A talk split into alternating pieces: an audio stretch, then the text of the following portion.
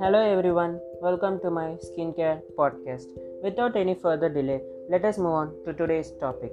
Today's topic is going to be about skin types. The first and foremost thing to be determined before purchasing a product is your skin type. Skin type differs from person to person, so it is important to know what you have. Types of skin oily skin, dry skin, combination skin, normal skin, and sensitive skin.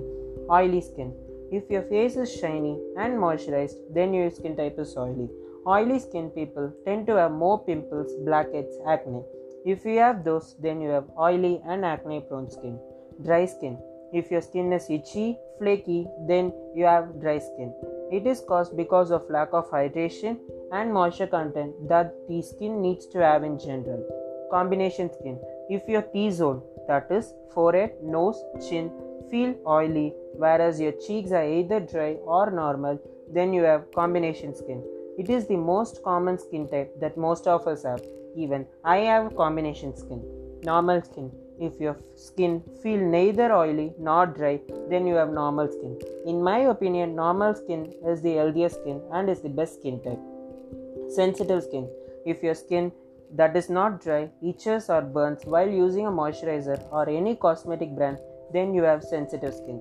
As the name already suggests, your skin is more sensitive to products and you need to be very careful while using products. These are the five skin types. Now, I will tell you how to determine what skin type you have. First, wash your face with a gentle cleanser. Then, leave it for 2 hours without applying any moisturizer or creams.